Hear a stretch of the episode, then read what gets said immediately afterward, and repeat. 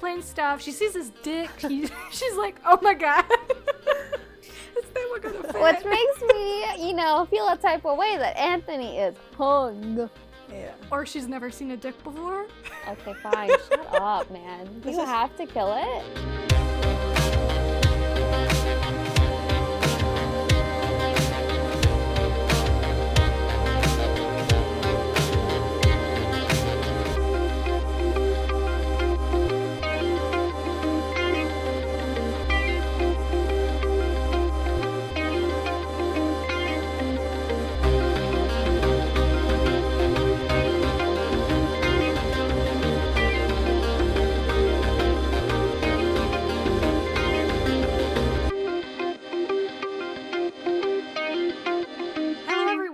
Back to another episode of Romancing the Monsters. I'm Em, Hi, I'm S. I'm Seth. and this week we read The Viscount Who Loved Me by Julia Quinn. I don't know what should I say anything else. I mean, like we could say it's Anthony's story. So from Bridgerton, if you're Yeah. just watching the TV show, it's the eldest Bridgerton story. yes. So, Seth, what is this book about beyond just Anthony and Kate? Uh, well, I mean, Well, I mean, maybe not beyond that because it's pretty much the whole plot, but um, okay, so we start the book off by meeting Kate and her sister Edwina, and um, they're reading Lady Whistledown's newest edition, um, you know, as everyone does in the ton. Um, and it focuses on Viscount Bridgerton and his rakish ways, and uh, Kate's firmly in the I'm not going to get married this season, or if ever, I'm never going to get married. So she's more like looking for a husband for her younger sister, who is the season's incomparable. She's like the diamond of the season. Um, and she tells her sister, You are not marrying Anthony Bridgerton. That is never going to happen because he's a rake and he's a rogue, and that's never going to happen.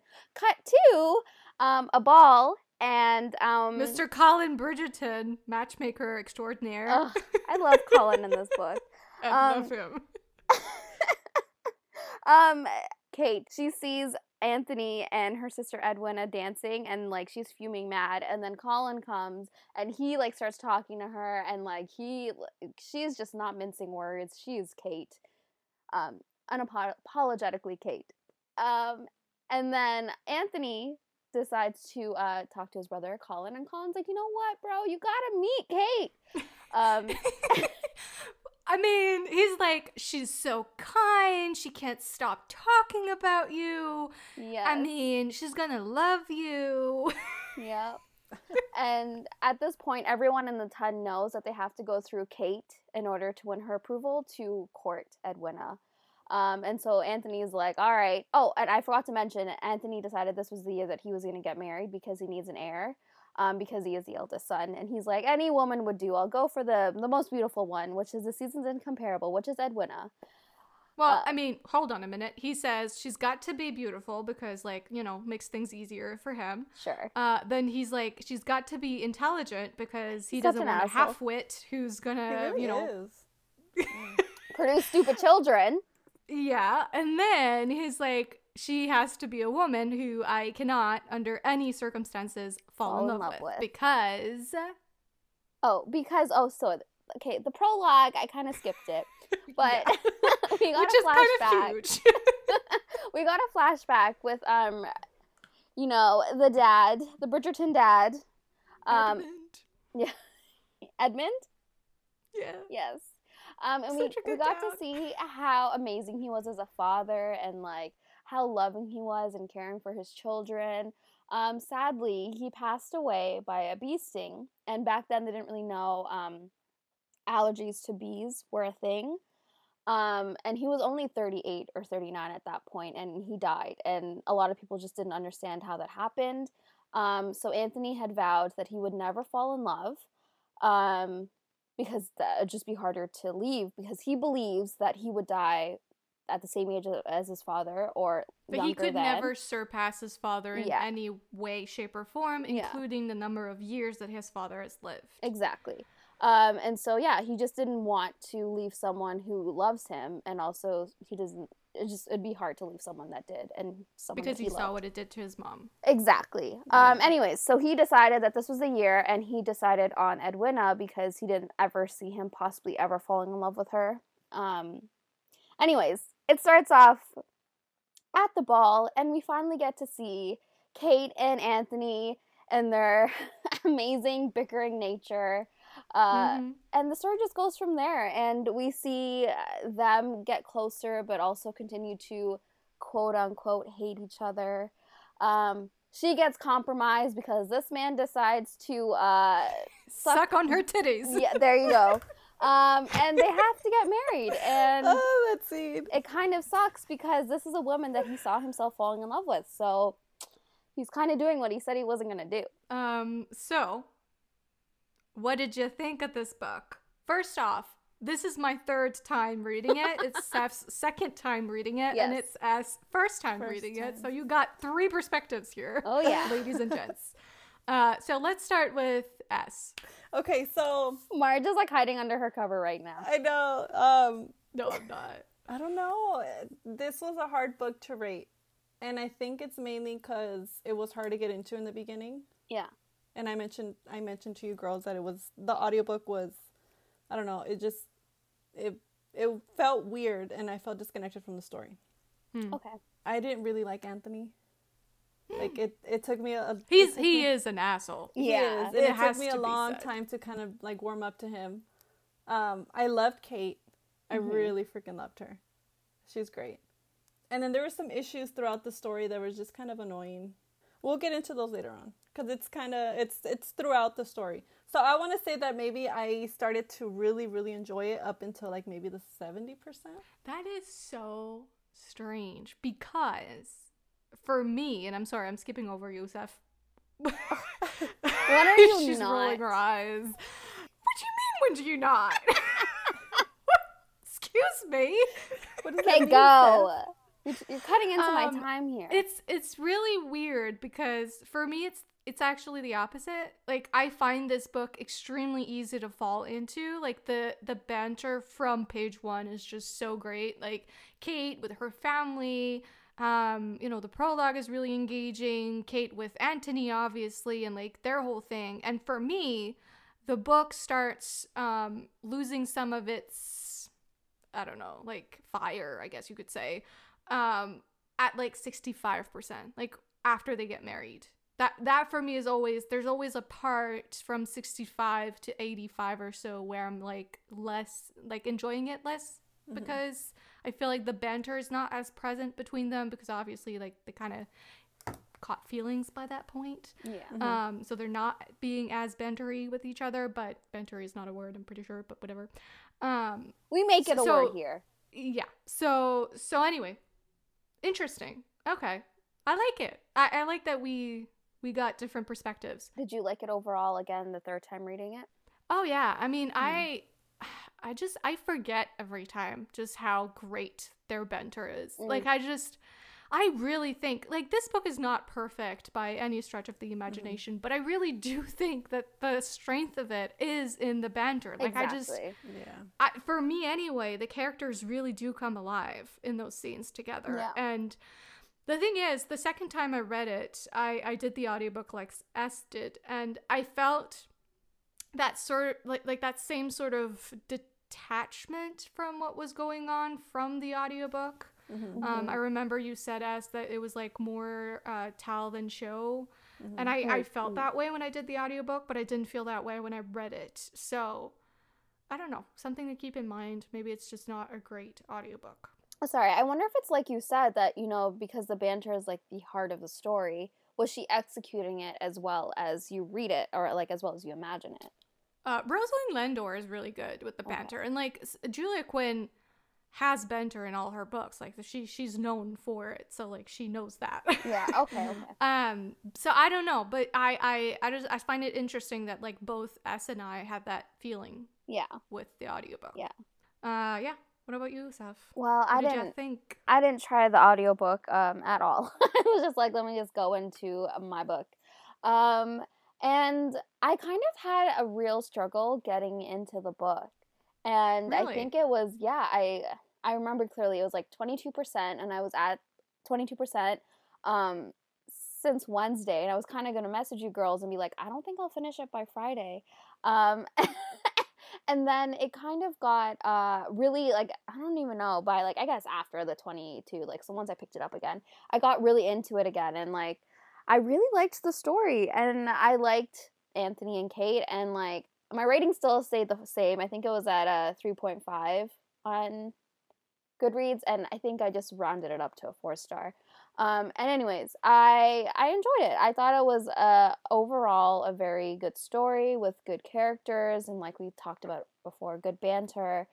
Um, Anthony's character, yes, he was such an asshole, but like I just I like the realism because his I don't know his mentality kind of matched that time period and like he kind of like the reason why he was an asshole was because of his own like thought process and it wasn't like anything else um i don't know how to explain it but kate just stole the show and newton newton stole the show. He needs we need a newton in the in the show. Absolutely. If he's not there we riot. Yeah. No newton had my heart. I mean anthony is like he's an asshole sure but sometimes it's like he does sweet soft things yeah. and he surprises himself even. Yeah. Like he will like reach out and like touch her hair and be like, I don't know why I just did that, but I felt like it. You know what I mean? Like yeah. it's kind of like he's sort of realizing another side of himself. Because he's never know? let himself act that way towards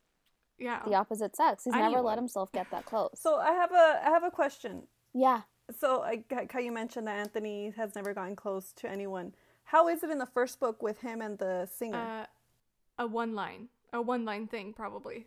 Oh. He's okay. it's absolutely not like it is in the show. They really took that one line and they were like, "We're going with it."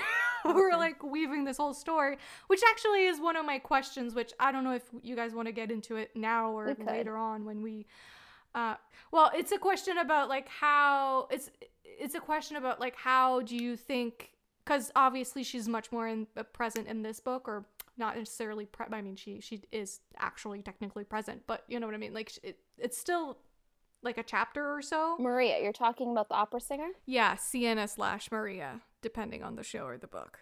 So essentially, my question is, how do you think they're gonna tackle the whole Sienna slash Anthony thing?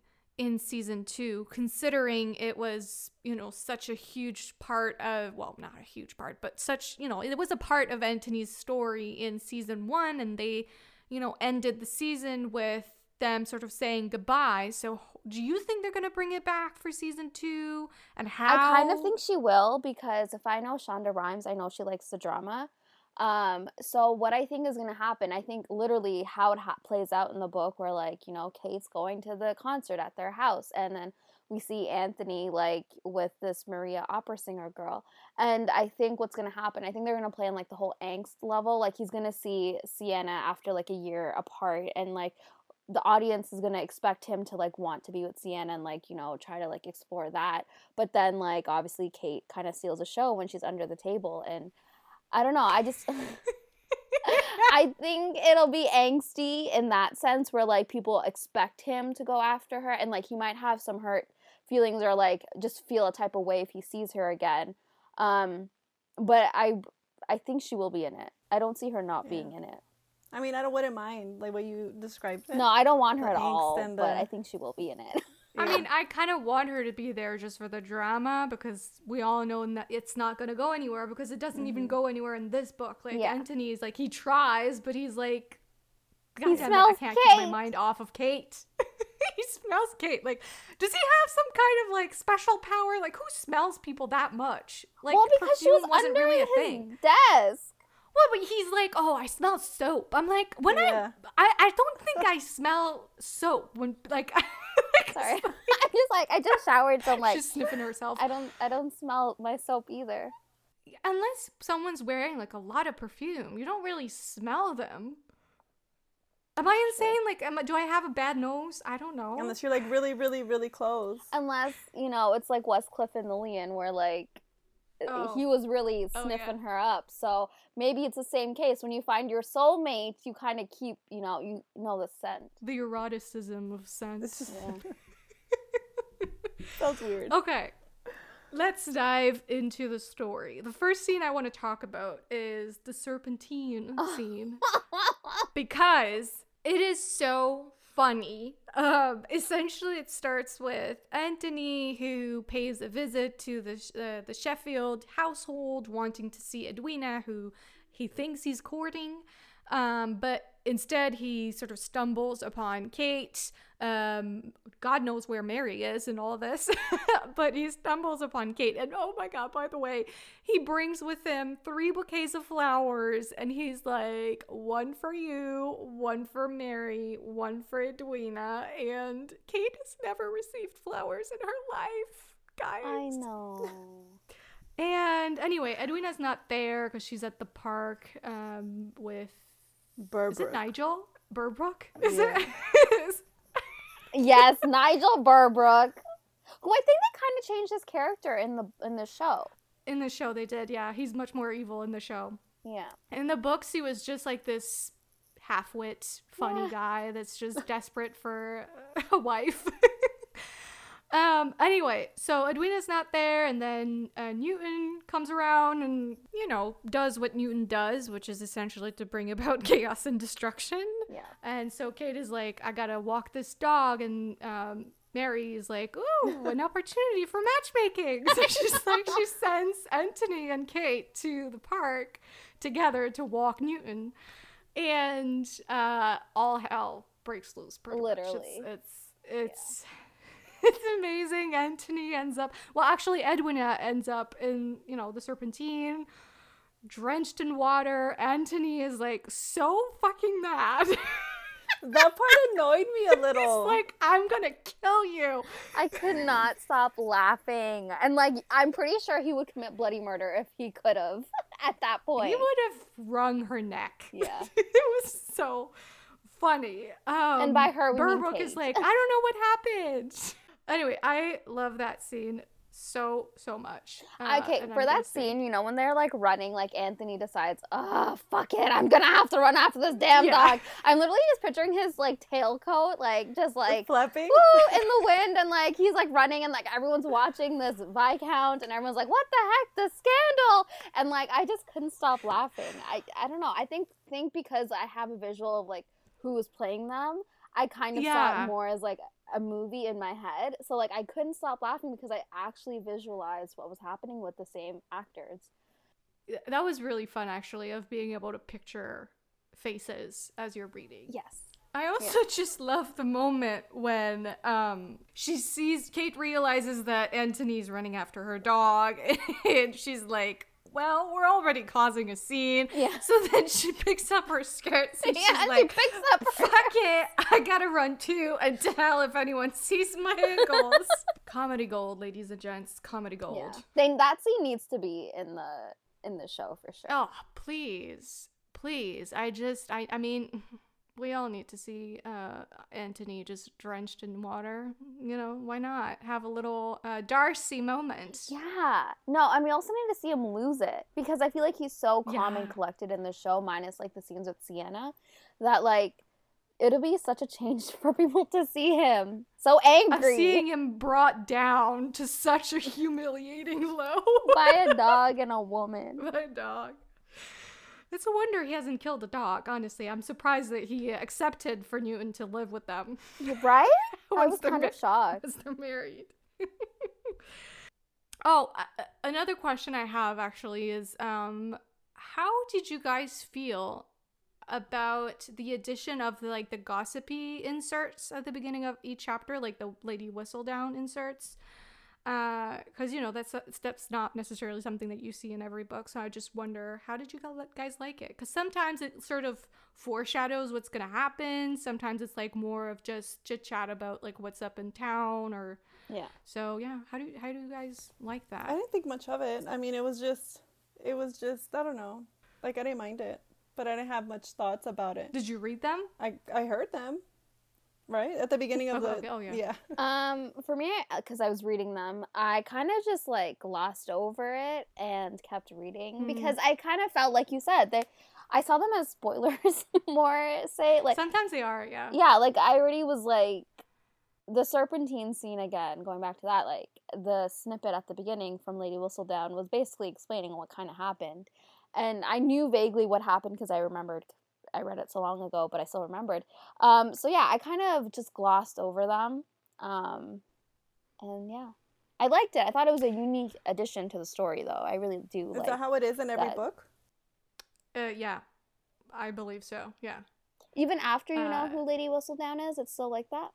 I think so, yeah. I think it just became a part of the series, like just you know, because what's what's a Bridgerton book without the Lady Yeah. Whistledown Okay. stuff at the beginning, you know? But it's interesting. I heard um, Julia Quinn talk about like why she added that. Yeah. And the whole reason was that she needed a way to info dump without info dumping. That's actually a smart idea. Yeah, because she was like, I can't stand when characters are like, my name is Daphne Bridgerton, and I have seven siblings. We are all named in alphabetical order.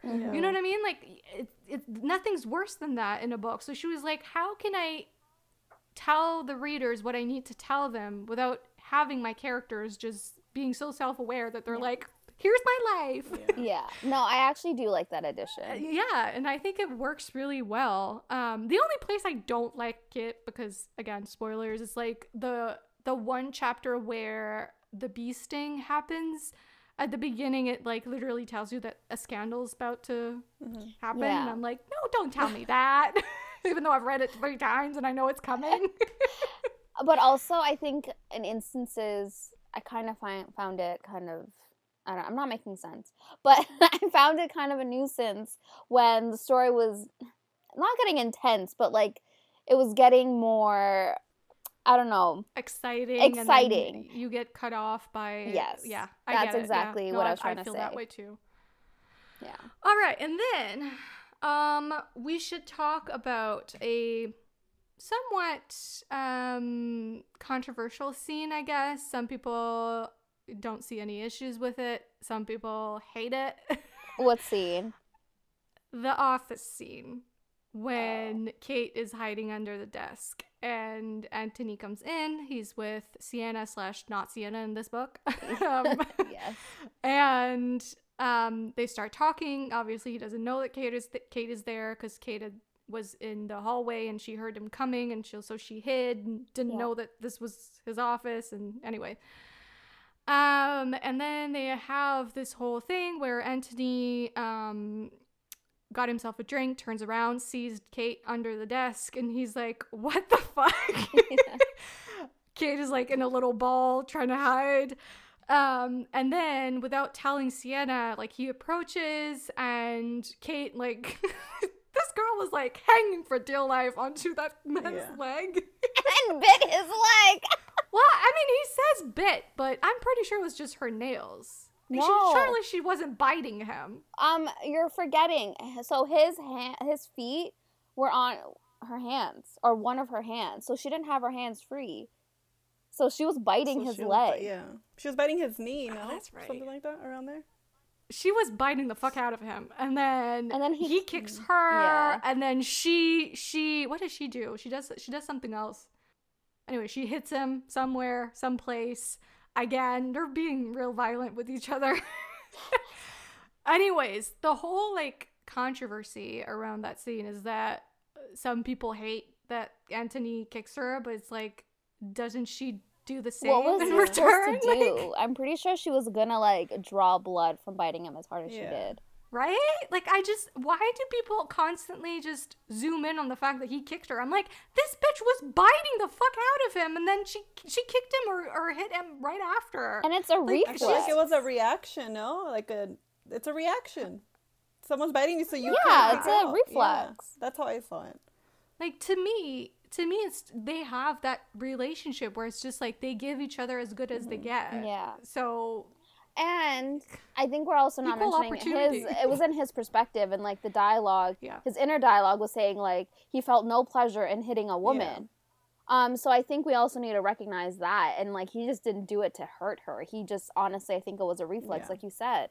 As like that's I, it. it it and like if you pay attention to the words that she's using there's nothing that says he kicks her hard. It, it literally just says he kicks her but when it's kate it's like she bites Yeah. hard. She's she she kicks hard Yeah. whatever. Like it's so there's definitely like a difference. And to me i don't see why people scream abuse over that scene. Like i really don't get it. I, to me it's just humorous of like them you know trying not get not to get caught and you know kate I just, just think that's a freaking funny out scene. it is i really hope they keep it That's one thing I hope they keep as well. Like, where is this? Like, uh, like these comments, like on Goodreads, like where people say that they hate this scene, or what, or like, it's just comments. uh, yeah, or just in general when people are talking about this book. But even even if you go on Goodreads, you'll find reviews where it's like one star Oh, abuse, damn.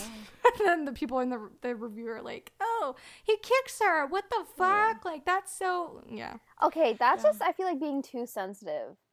I'm sorry. I just I don't know. If anything, I feel like people can find an issue with what happens afterwards, where he basically he kisses her, yeah, but then he like you know his emotions are kind of getting you know um up best there, and he's starting to recognize. He's scared. Yeah. He's scared, and like that causes him to lash out verbally, which I guess sa- it was like it was harsh what he said, and also the way that he kind of just threw the key, the key. knowing yeah, that that's more mean. yeah, he threw the key knowing that she wouldn't be able to catch it, knowing that she would she would see it as a humiliation, um bending down to pick up the key that he fully knew that it was going to end up on the ground. I thought that was more quote unquote abusive if you want to use that word. Um Yeah. than the kick to the Well, I stomach. mean, no, but yeah, it's not abuse. Maybe mentally, emotionally, I guess you could say, but not. if we're being nitpicky, but we're not. They've e- like you said, they kind of give as good as they get, and she's also been really awful to him. And it's like, of course, we know internally he's struggling, um, and he does apologize afterwards. Um, but yeah, I don't know. I just like I think people are being too sensitive when it I, comes I to that. I think the whole scene, like from the very beginning of that chapter, you s- he's already talking in his head about like how she's already made her way into his mind, and that scares him. And he's like, "Why can't I stop thinking about her?" I don't like this, blah blah. And then she happens to be there, which is like now she's like in, invading her his space, not just his you know thoughts. Mhm. and they have that like verbal and physical sparring and then you know they ha- they get into this argument and i think that by that point he's just really scared Yeah. he's just really mad at himself because he's reacting to her in a way that he's never reacted to anyone else In a way, he never wanted promised to himself react to he wouldn't. someone.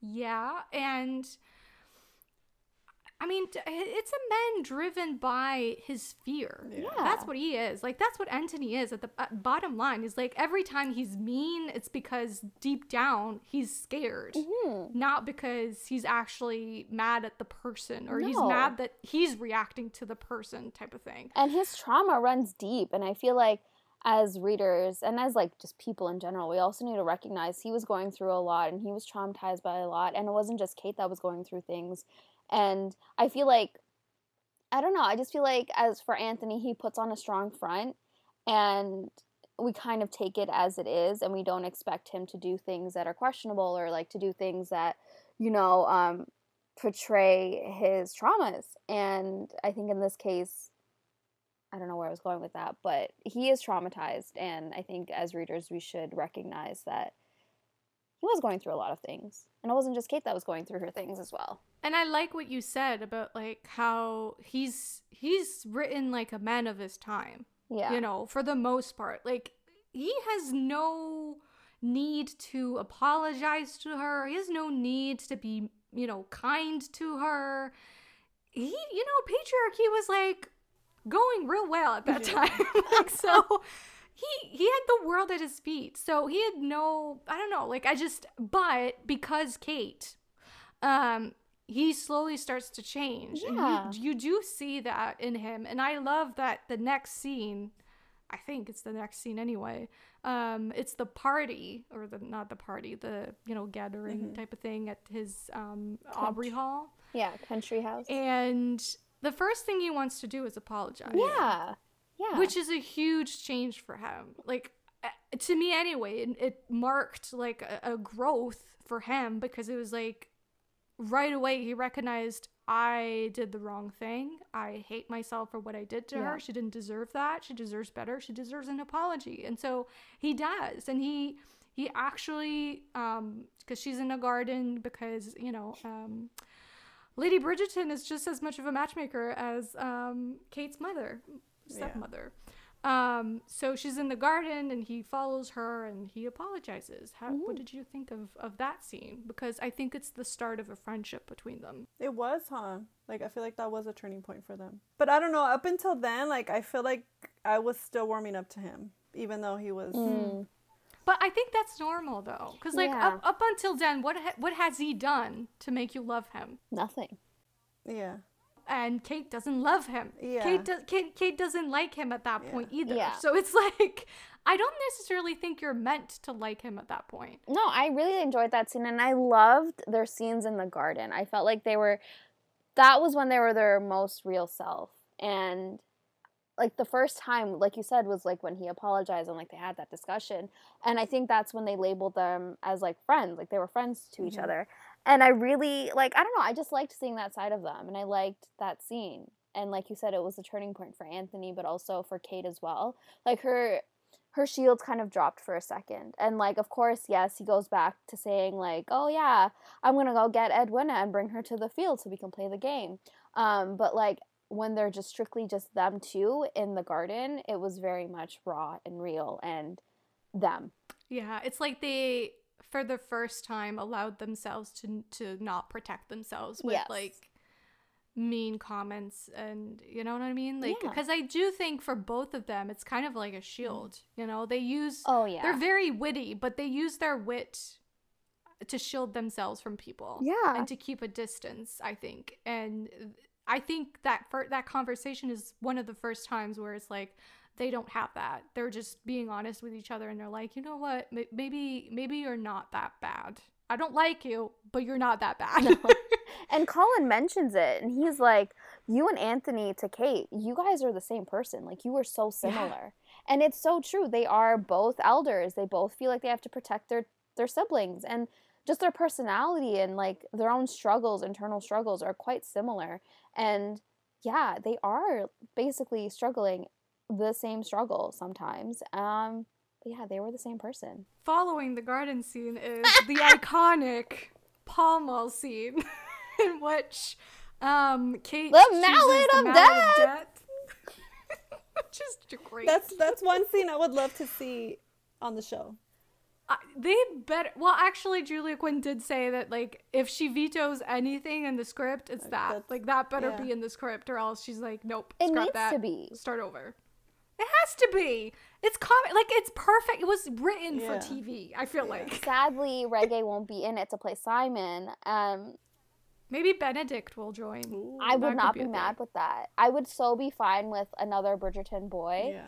um, taking his spot in the Pall, Pall Mall scene. Pall, Pall Mall, yeah Um, so I'd be fine. I think Bridgerton, the Bridgerton boys, um, they are very competitive, and I would love to see another Oh. Bridgerton boy, Yeah.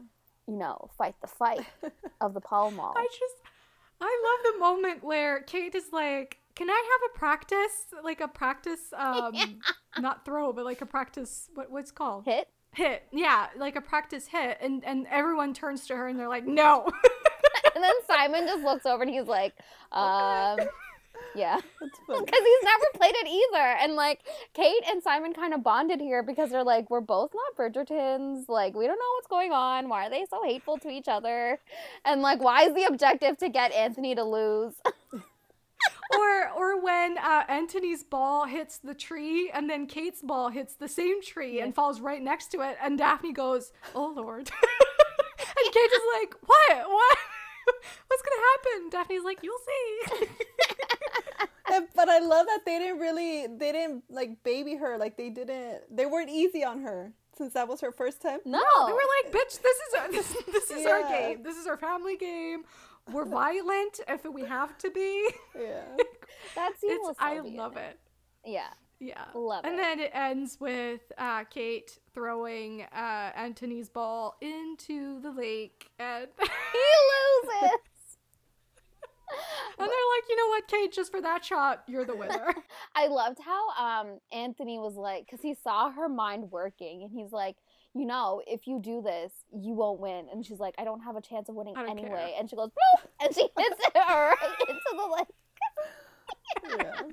And he was so angry. It was so funny. and they do have like again like a little bonding moment afterwards. Like even though like that's where you see that yeah sure he's competitive he can get angry but like at that point even though he's angry that he lost because he's a sore loser um he's still like he's not being mean to her. Like he's just being playful and like afterwards they're fine Mhm. with each other and they have that little moment in the shed.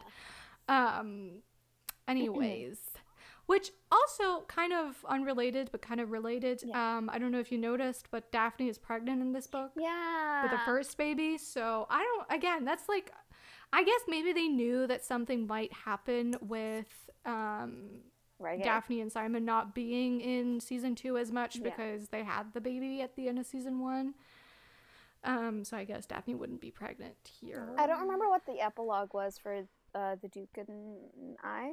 Was it the pregnancy? Uh, well, I mean, I think the epilogues always jump ahead. So I do yes, think it was them having uh having a baby, yeah. Okay. Or maybe having their second baby actually, I don't know.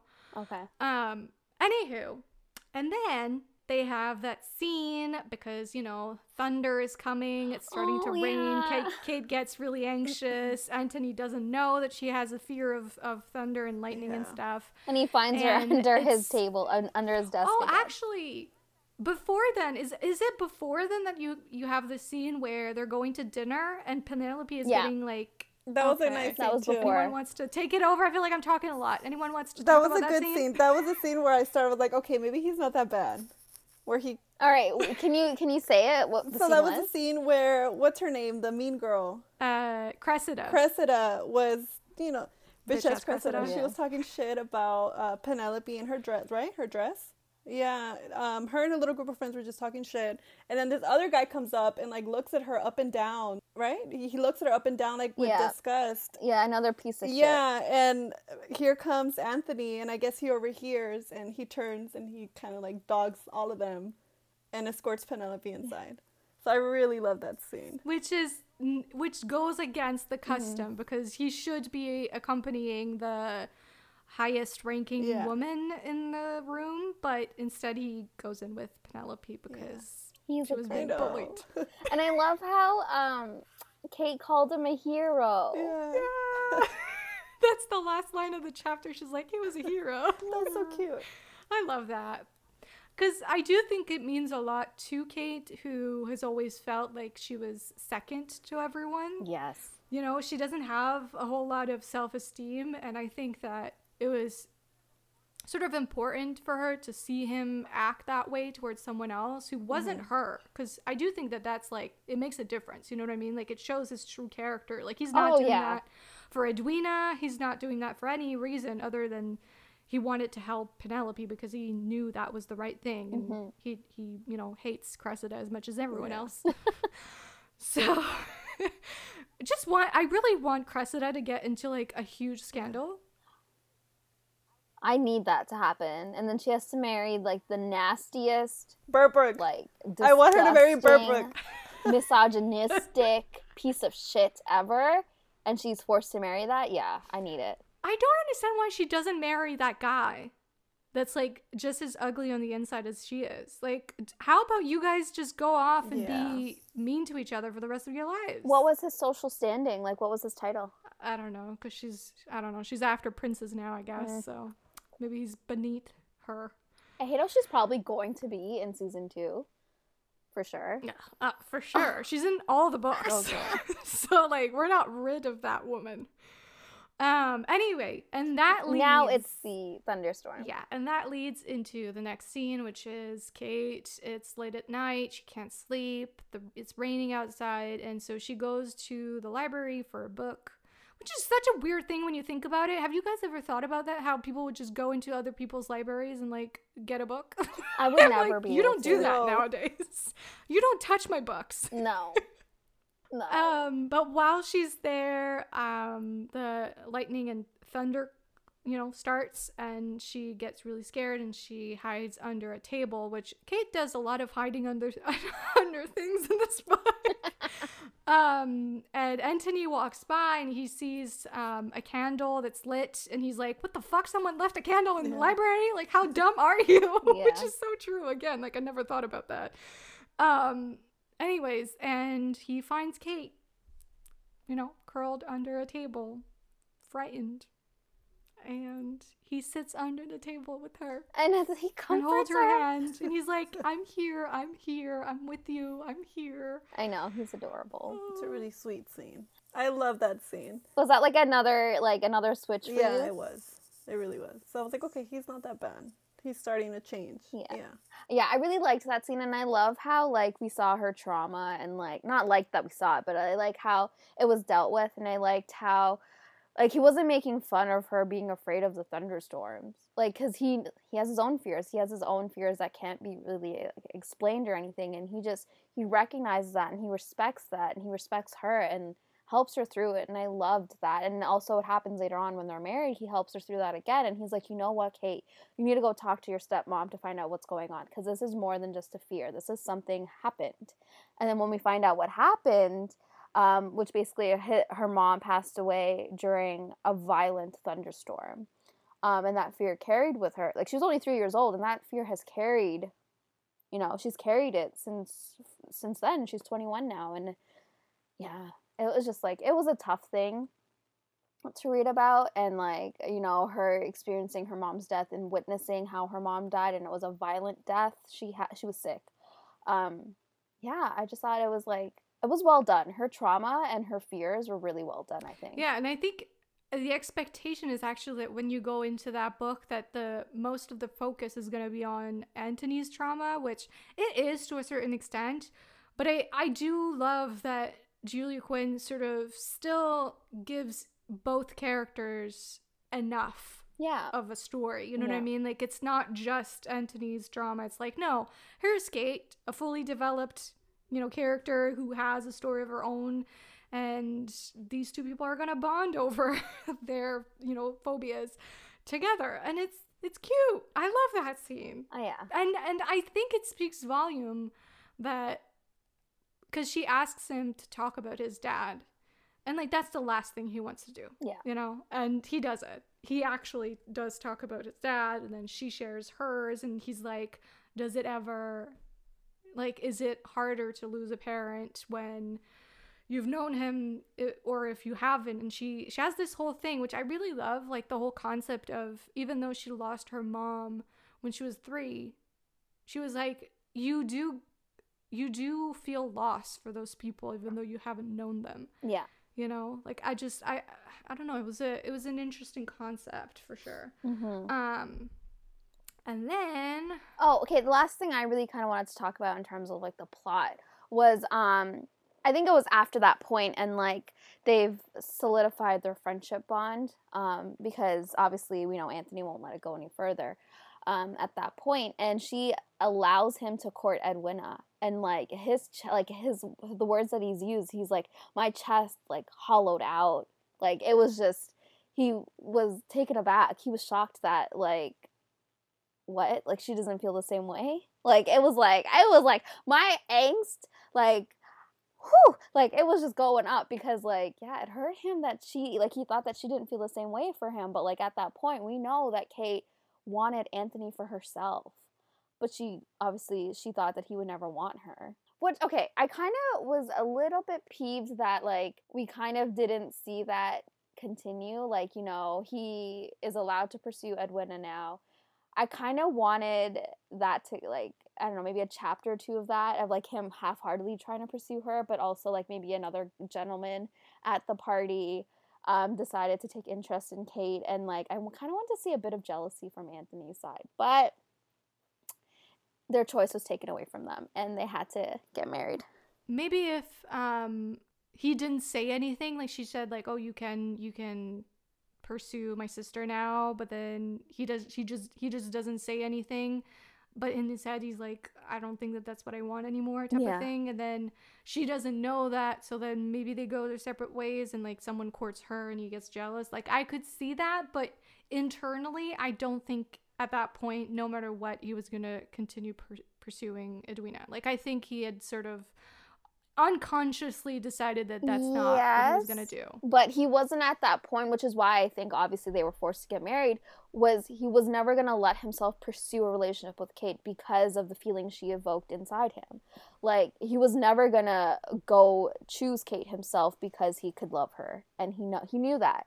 Um, and that's why the whole scandal and like forced to marry happened with the whole bee sting in the garden because no there was no other way they would have gotten married i think Yeah, and like afterwards, he's like, "But you know what? This kind of works in my favor. Yeah. I'm not that bad." yeah So okay, so for me, that scene. Are, are- are we already at the scene where the bee sting and all that? Yeah. The bee sting. Yeah. yeah. so I, think I, yeah. like that scene, but the situation Yeah. where they were forced, like after they were caught and everything, and they were forced into a marriage, I didn't like that because it kind of reminded me of the, I can't say the book, but the show, how they were caught and they were forced. So I kind of wanted, Well, I mean, that's that's historical romance across Yeah. the board. Yeah, like it's just how usually. things. yeah. Are. So I, I would just- personally, I would have liked, uh, for their friendship to develop differently and not forced.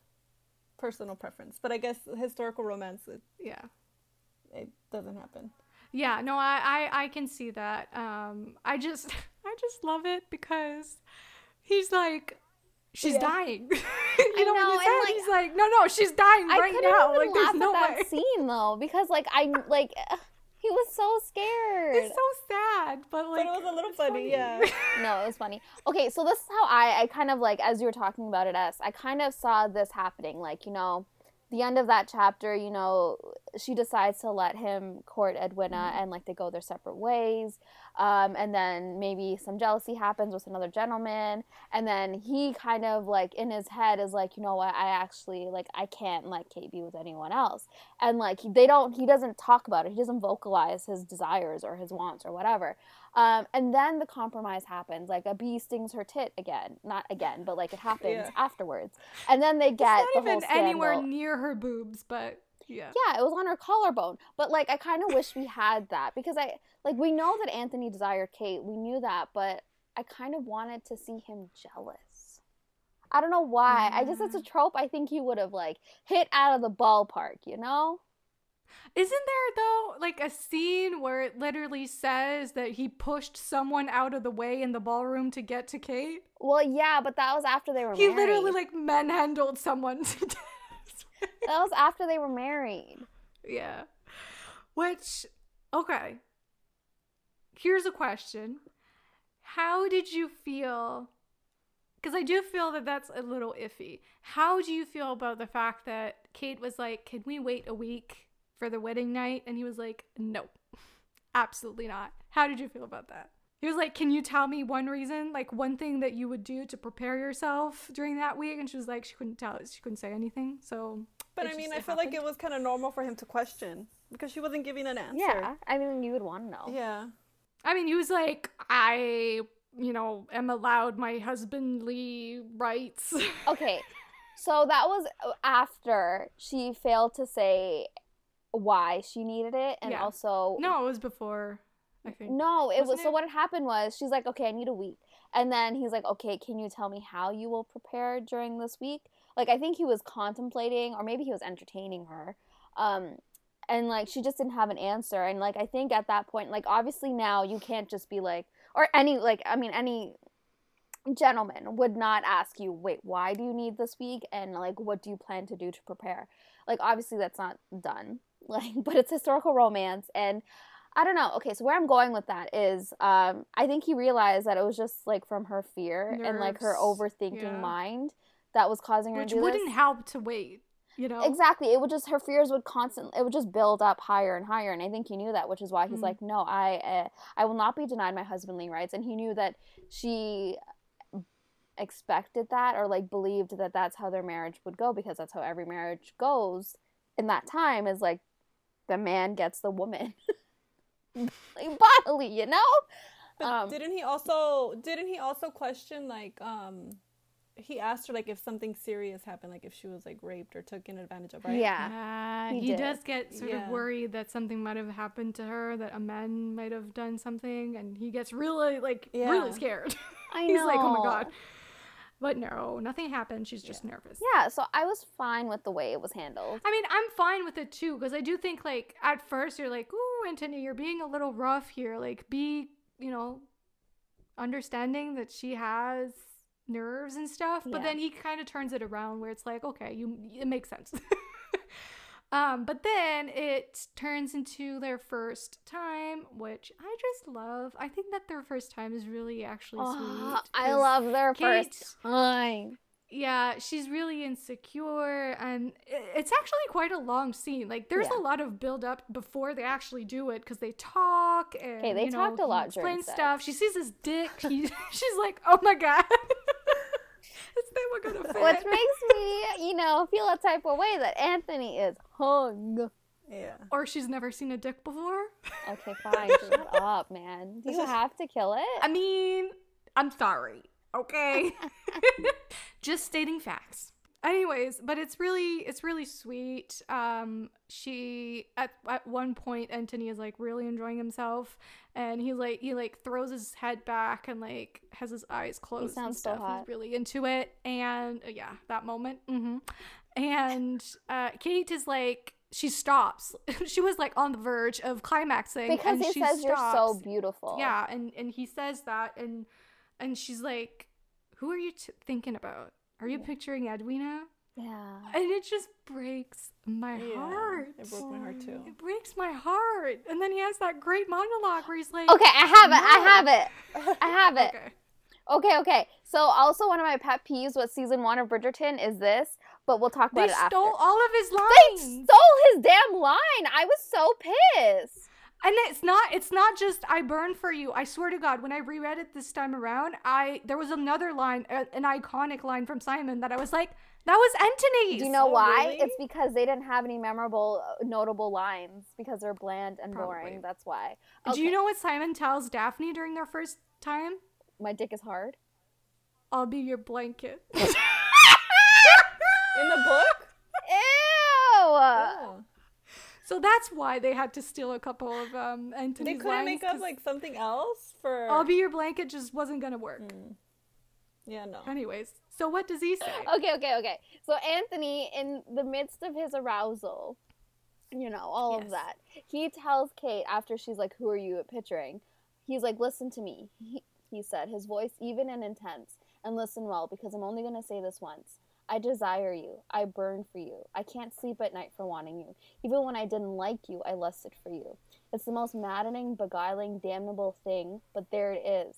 And if I hear one word, one more word of nonsense from your lips, I'm going to have to tie you to the bloody bed and have my way with you a hundred different ways until you finally get it through your silly skull that you are you are the most beautiful and desirable woman in England. And if everyone else doesn't see that, then they are all bloody fools.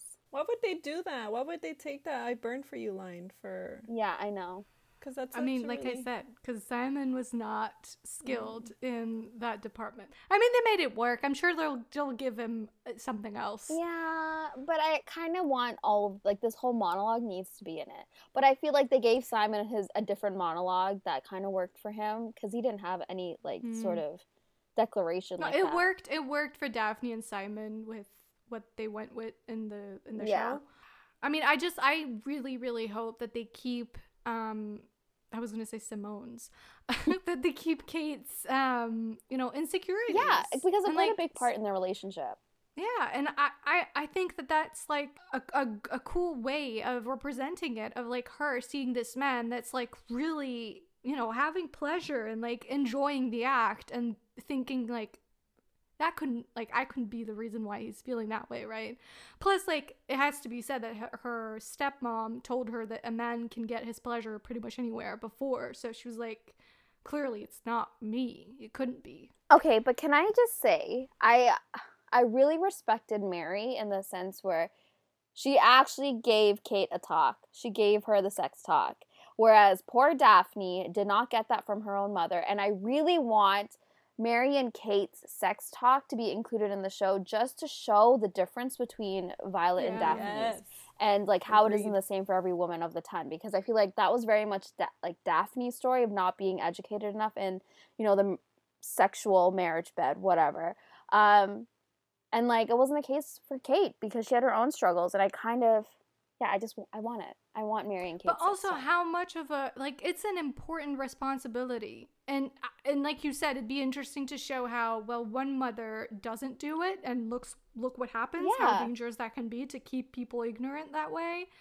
And then look at Kate who does get the talk and has a very healthy sexual relationship with her husband. Yeah. like it's possible but it's important for them to not be kept ignorant Yeah, because Mary said she had wished her own mother had given her the talk the first time she got married because she said it was like she didn't go into detail, but you can tell it was not a good experience. And I really like that she took her own experience and her own history and like decided to educate her daughters on what she should have been educated on. And then, um, let me see. Oh yeah, so following this, um, you know, a couple stuff happens, and then you have that scene that you were talking about where um, Kate has another nightmare where essentially she's, you know, goes back to being like three and calls out to her mom, Yeah. and Anthony's like, "What the hell? She sounds so young." Blah blah. blah. And then the next morning, he's like, "You should probably ask your stepmom about this." um because i do think there's more to it and she does and um she kind of feels afterwards like she's found a missing piece of herself. And she she's like i i feel really optimistic. I feel like next time that there's a storm i'll you know have a better understanding of why i feel the way i mm-hmm. feel and etc and and she feels like it's a you know it's a new day for her essentially.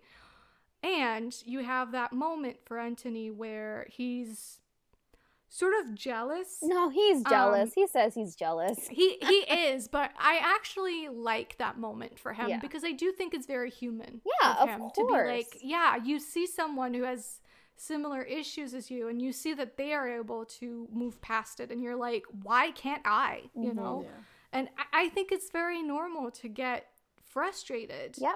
um and and to be like i want that but at the same time at that point in the story he's not doing his own um soul searching in order to get there No. you know like he's kind of just frustrated because she got over it and i can't Yeah, you know and it wasn't easy for Kate.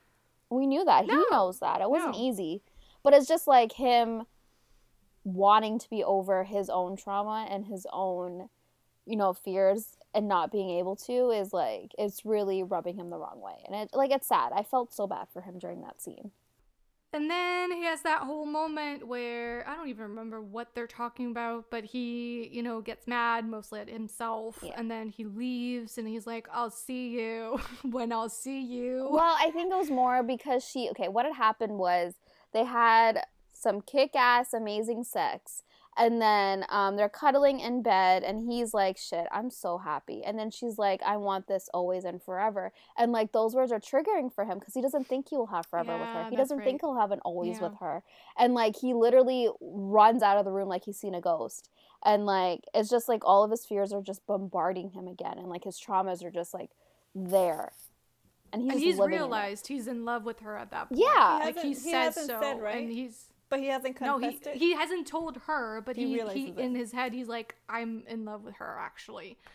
Um, Yeah. So I think it's like all a little bit too much for him in that moment, and he runs away because he's like, forever is like eight to nine years for me, Mm-hmm. yeah which I do think that some people could think of this as like a ridiculous fear, but I I completely disagree. Um, I actually like have something similar. Well, I mean, I've had something similar in the past where um, something happened to me, and because of that, I had a phobia of dying. Like I was every night when I went to bed. It was completely unrelated to what had happened, but it just it's how it manifested in me, I guess.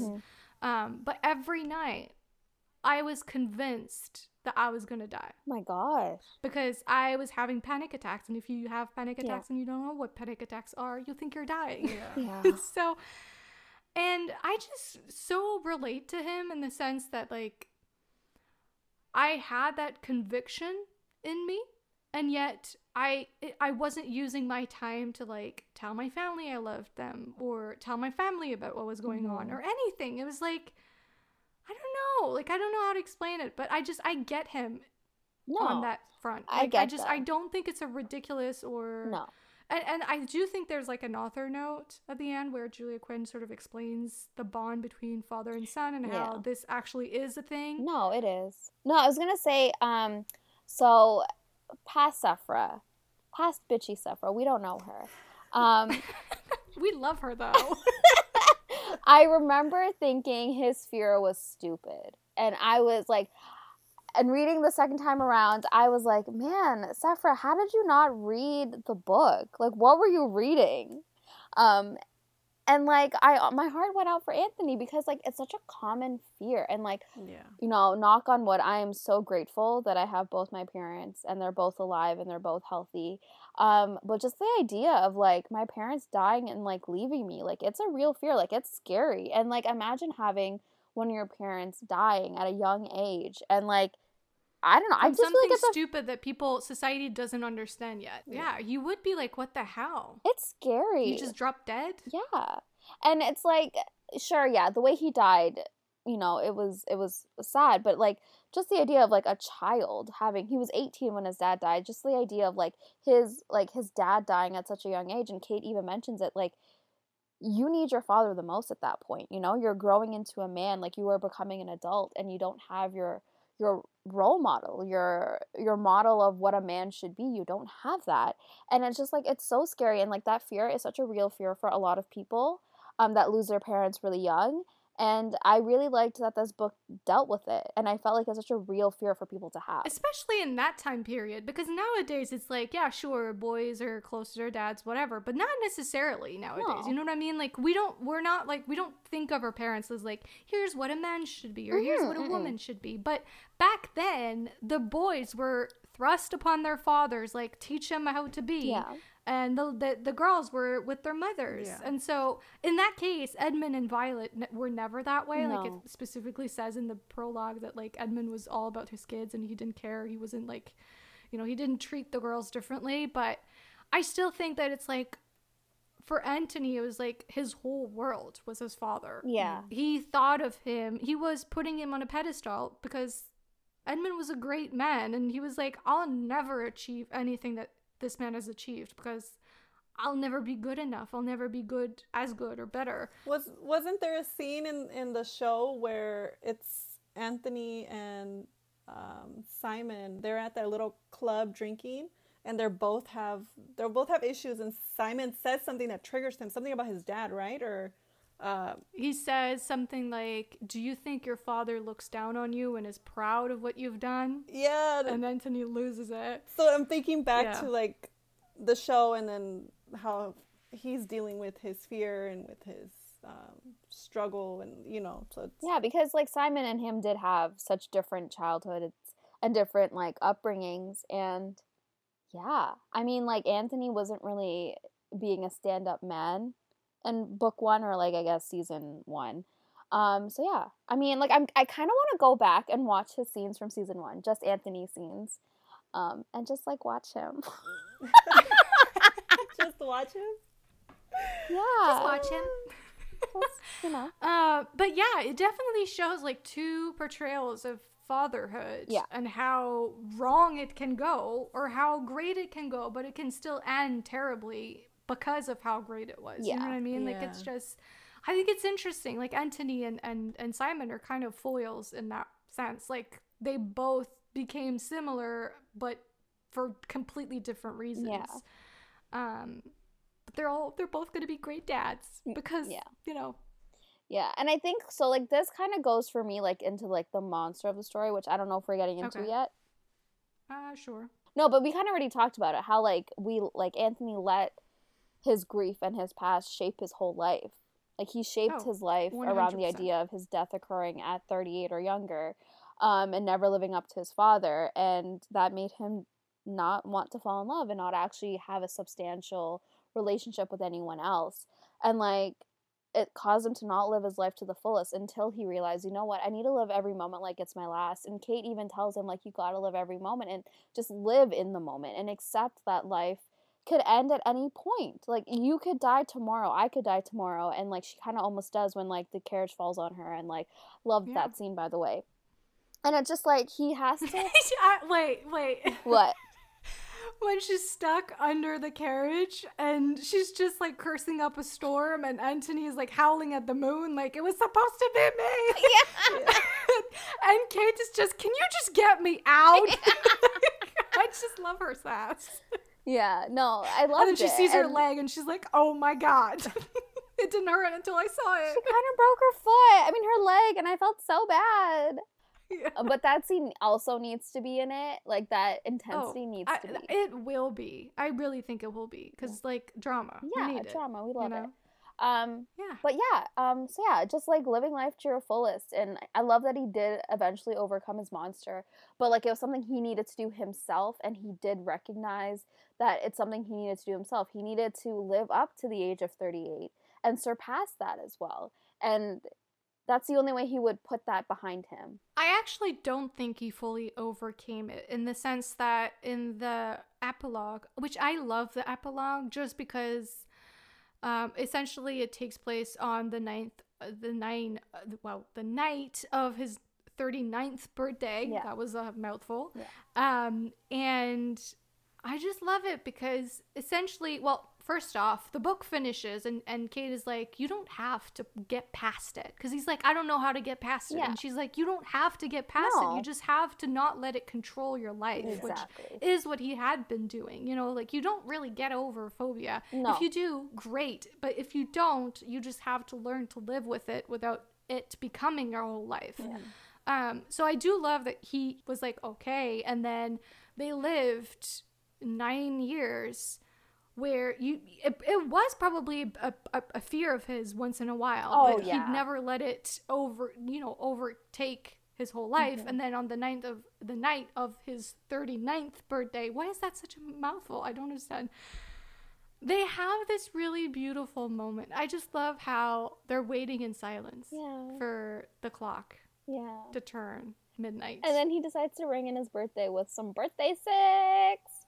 well yes he does but i just love how sweet that is like it's just Yeah, it's no. it's silent they're just together waiting for it and it's like for him it's like a he can take a breath Yeah. No. And like um like we've talked about Anthony respecting her fears and traumas and not belittling them. And I think Kate also did such a good job of not just a good job, but she was like she accepted his fears and she recognized them and also respected them and she knew that yeah, some people might think these are ridiculous fears to have, but you know what? I'm standing by you. Like it's your own fear. It's valid. It's recognized. And like, yeah, I stand by you and I'm going to sit here in silence until, you know, your birthday comes to pass. Um, so yeah, I love I love their relationship. Okay, I just thought they were really well done. i agree what about you s Yeah, I agree. But I will say for Kate, I feel like her monster was, at least how I saw it, she kept putting herself down and like, you know, belittling, belittling herself and kind of, she just, it seemed like she felt like she wasn't as great as her sister. And I really hated and that it's for sad. For me, I kind of said society was her monster because they're the ones that put that mindset into her head. You know, she somehow felt lesser than Edwina because they kept saying that she wasn't beautiful or because like she was always the one that like got looked at second and like society was kind of the one that put that on her but then Kate also internalized it like you said and like it caused her to doubt herself a lot and doubt her relationship with Anthony a lot Uh, yeah, I just have a quote. Um, it's Kate, and she says she was acting foolishly, a prison of her own insecurities, insecurities she hadn't even known she possessed until she'd met Anthony. All her all her life, she'd been the one who'd received the second glance, the second greeting, the second kiss on the hand. As the elder daughter, it should have been her due to be addressed before her younger sister, but Edwina's beauty was so stunning that uh, the pure and perfect blue of her eyes so startling uh, that people simply forgot themselves in her presence, and it's like forgot that Kate was there to begin with. that's so sad Um, yeah, and and I just, I mean, obviously, I was gonna say like, I just love that Anthony was like, "You're the most beautiful," but like romance hero, you know? No, like, I I think- like. Is that surprising? I think this book was realistic in the sense where like um, Anthony kind of remarked upon Kate not being as beautiful at the beginning when they first He met. He said that she was quote too much of this or too much of that or too much of that. And like I kind of liked that in the sense where like Kate she wasn't conventionally beautiful and I think we should accept that, but she was beautiful in her own way. And like Anthony as he fell in love with her recognized her beauty and like grew to like see her as the most beautiful woman, which she was. Like she honestly her personality was just beautiful. I loved Kate. But but yeah, that's like so realistic because I mean, I don't know about you guys, but like it's happened to me where I was like, "Oh, I don't like this guy's not that hot." And then, you know, fast forward a year and I see him again and I'm like, "Wait a minute. Why are you so hot though?" you know what I mean? Like Yeah. that happens. Sometimes you're like, "Eh," and then you're like, "Wait a minute." Yeah. So, you know, realis- realistic in that way. Yeah. Um, another thing, because you said like society is a monster. Um, a small thing that I wanted to address was the fact that.